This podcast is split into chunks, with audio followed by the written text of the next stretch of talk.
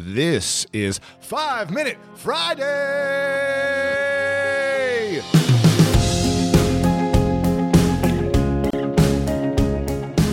Hey, hey, what's up, everyone? Thank you guys so much for joining me on Five Minute Friday.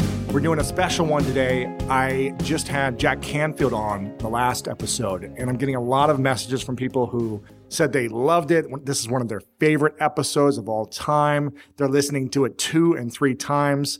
And we actually played a game of pool afterwards. There's a video back on the site at lewishowes.com slash 143. And uh, there's a video of the full episode, but then also another video of us playing pool. And during this section where we were playing pool, Jack and I had a lot of fun, a lot of banter back and forth.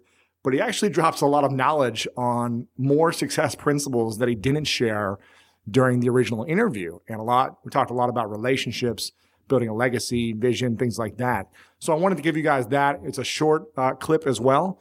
As opposed to me talking this this five minute Friday, you're going to hear more from me and Jack combined and hear more about his success principles. Before we dive in, I want to give a quick announcement that we hit 5 million downloads on the School of Greatness podcast. Again, we've been around for just over two years now. 5 million freaking downloads. That's so awesome. And it's all because of you guys. So thank you so much for sharing and for uh, promoting it and listening two, three times an episode. Uh, keep doing the good work. If you keep it up, I'll be able to keep bringing on powerful, inspiring guests like Jack Canfield. We got a big guest coming up next week, Julianne Hough, winner of Dancing with the Stars. But without further ado, let's go ahead and dive into this Five Minute Friday with Jack Canfield.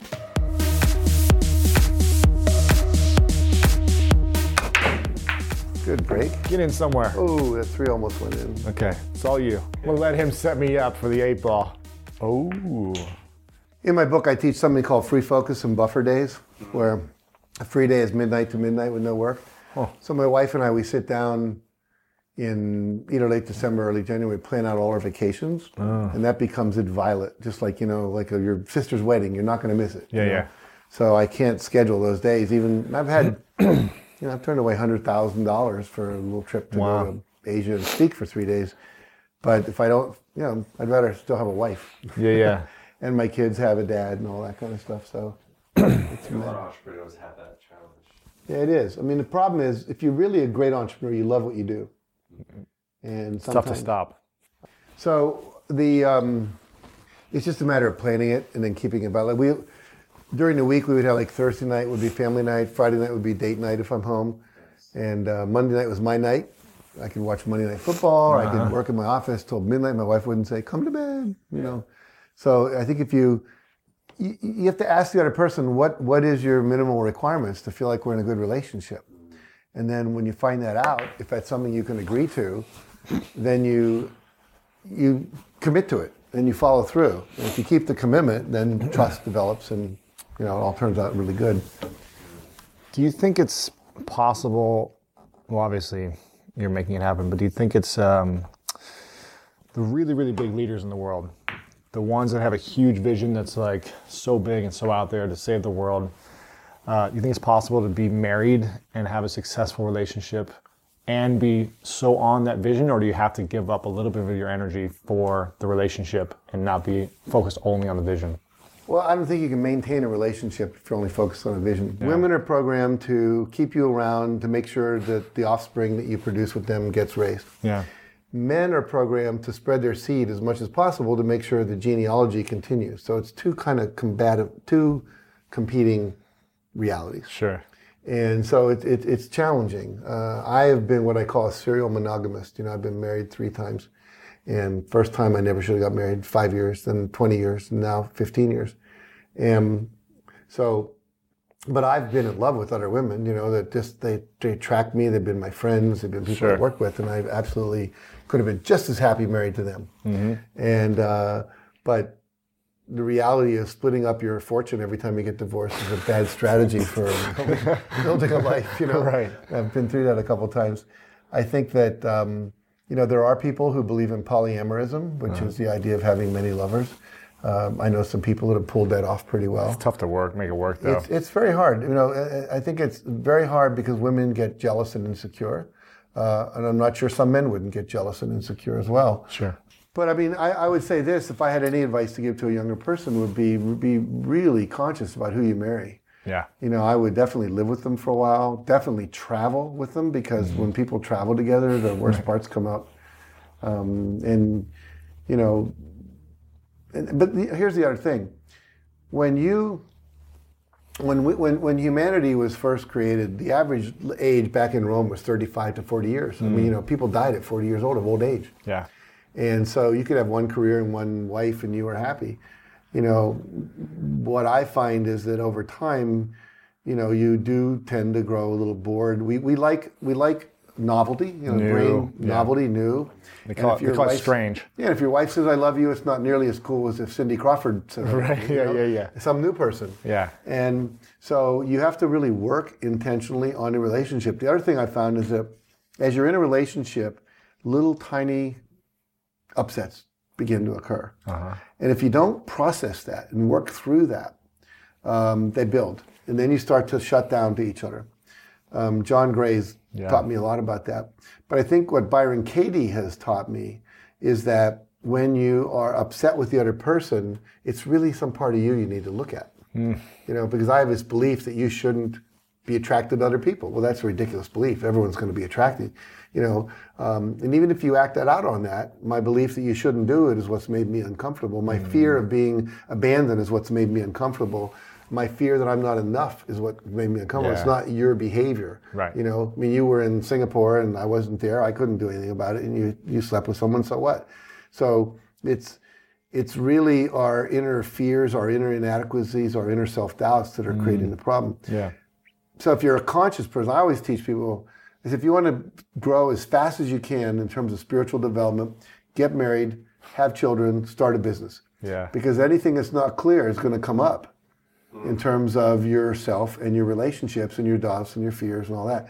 So the, the trick is when you're in that relationship and you're starting to fractionate a little bit is to say, okay, let's work on ourselves. Yeah. Can we work through this and get that excitement back again? Sure. Um, I don't have any judgment about how anyone relates to anybody in terms of if they want to be, you know, in a menage a trois, or they want to be swingers, whatever.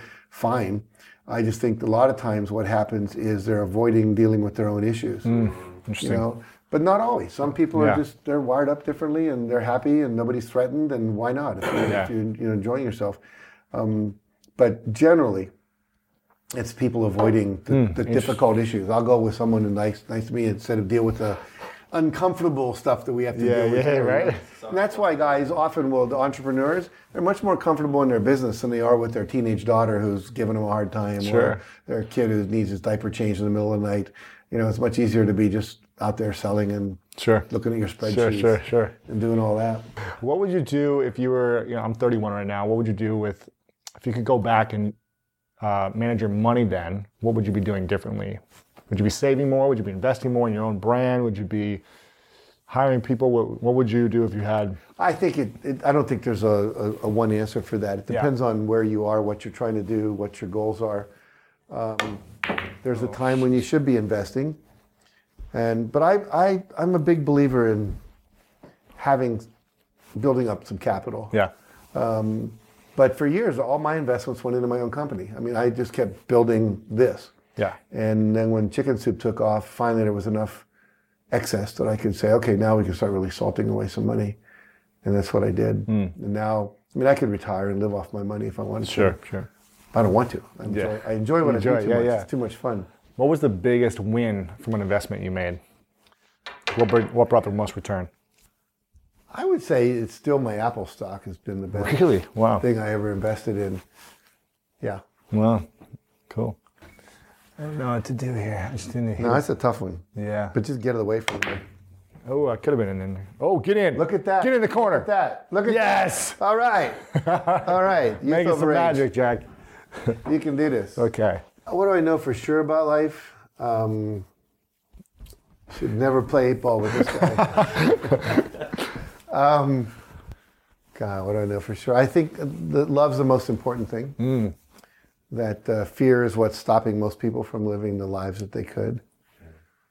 I think I know for sure that we need to listen more than we talk uh, if we want a relationship to work.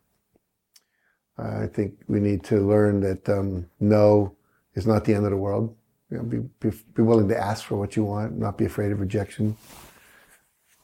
I think that our level of consciousness is the main thing you need to work on. That everything else flows from that. That's why I meditate and hmm. work on myself a lot. You know what I should have done was just play safe and keep you from. you should have Yeah, set me up to win. I know, I know. You know, that- That's what I do. I help people win in life. And when you help people become successful, you become successful. There you go. Right? There you go. Isn't that the key to success? It is. The more people you help become successful, the more people will help you back. Is mm-hmm. right. Oh, spun it off. I'm an idiot. I shouldn't have said that. I should have said that was great. Oh, this is fun. Okie dokie. Should we put a friendly wager on this? No, No? not at this point. Okay. I Well, know what if you score this investment one? And a bad investment. Oh, nice. Ah. What's your favorite form of meditation? Is it tapping or is it. For meditation, Yeah. uh, two forms. There's one called Vipassana. It's a Buddhist meditation technique. Uh huh. And it's just basically watching your breath. And then there's one called um, Tree of Life meditation, which is a um, comes out of Kabbalah. I think you can do it. Oh, oh I was so ready to have you do that. You're like, get on with the game. No, that would have been impressive. That would have been fun, right? Been good video. Yeah. now, if you do miss this, that'll be the biggest choke Won't happen. of the month. That'll be the biggest choke. I understand that. Just make sure you hold the stick firmly. Watch out for that. Watch Yeah. out. No distractions, Jack. Don't worry. Just your reputation on the line. Oh, snap! okay, now that's a still a hard shot. No, it's not. That's easy. Okay, let's see if I can get this Easy. Oh, in. I don't know. I could could mess Now it up. you're gonna get that. I don't know. It's tricky. Oh, Good job. good game. I appreciate it. Ah, All right, good job, man. Oh.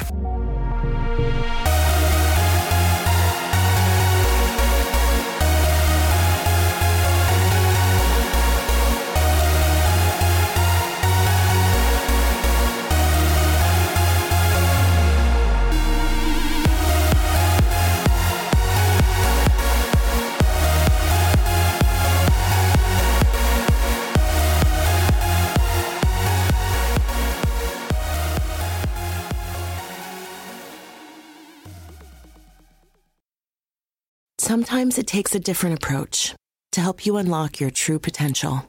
With Capella University's game changing FlexPath learning format, you gain relevant skills you can apply to your career right away. Earn your degree from an accredited university and be confident in the quality of your education. Imagine your future differently at capella.edu. Capella University is accredited by the Higher Learning Commission. Learn more at capella.edu/accreditation.